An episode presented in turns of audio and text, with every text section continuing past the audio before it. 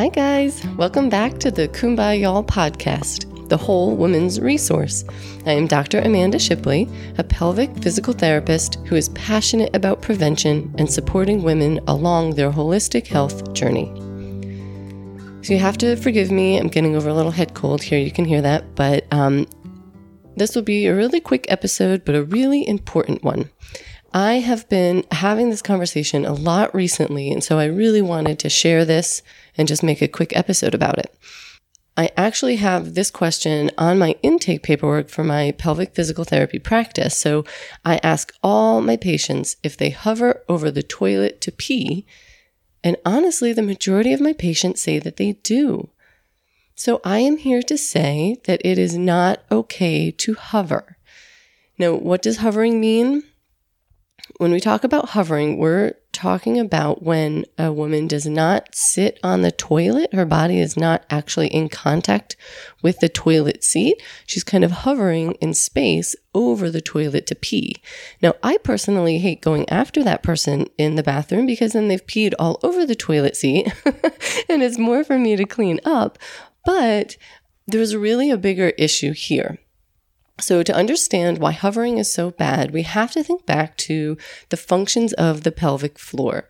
If you haven't yet listened to episode number four yet, go back and check it out. You can hear what some of those are. It's pretty quick, but at least it'll give you an introduction.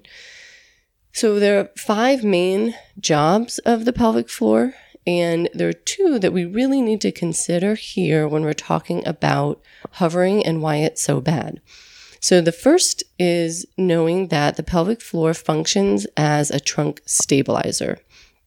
It works with the other muscles in our body and our core specifically to help hold us stable as we're doing things throughout our day. The other one is the sphincteric function, and that's just a fancy word to mean it holds in pee and poop. So when you're hovering over the toilet, you're not actually sitting to let yourself pee what you're doing is you're asking the pelvic floor muscles to contract and to work, thinking of that stabilizing function, at the same time that you're asking them to relax and release their sphincter function and release the urine. So, what that does is it sends a conflicting message to our brain, right? Our muscles and our body. They, they just kind of messes things up because we're telling our muscles to do the exact opposite things at the same time, you know, and it's really hard to contract and relax at the same time. So now, you know, why is that bad?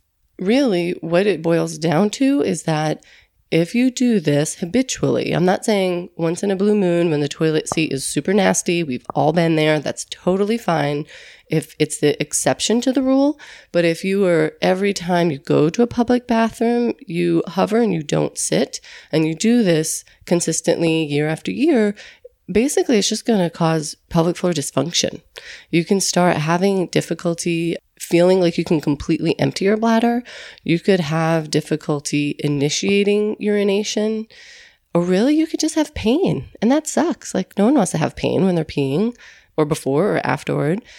So, too many times I hear in the clinic that, you know, the grandmother taught it to the mom and the mom taught it to my patient and my patient's teaching it to her daughter. So, I wanted to make this episode to empower everyone to take care of the pelvic floor, to value your pelvic floor over getting in and out of the bathroom quickly, and um, and to definitely you know not pass this down. We have to know that this is not good for our bodies, and we really all deserve to have a healthy pelvic floor.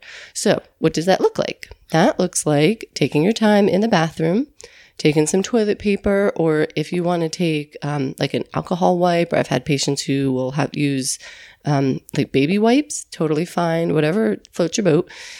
You just want to make sure that you're wiping down the toilet seat really well so you feel comfortable. Then you, I say, making a nest. That's what I call it. You know, lining the toilet seat, one or two pieces of paper on each side so you feel comfortable to sit down and relax.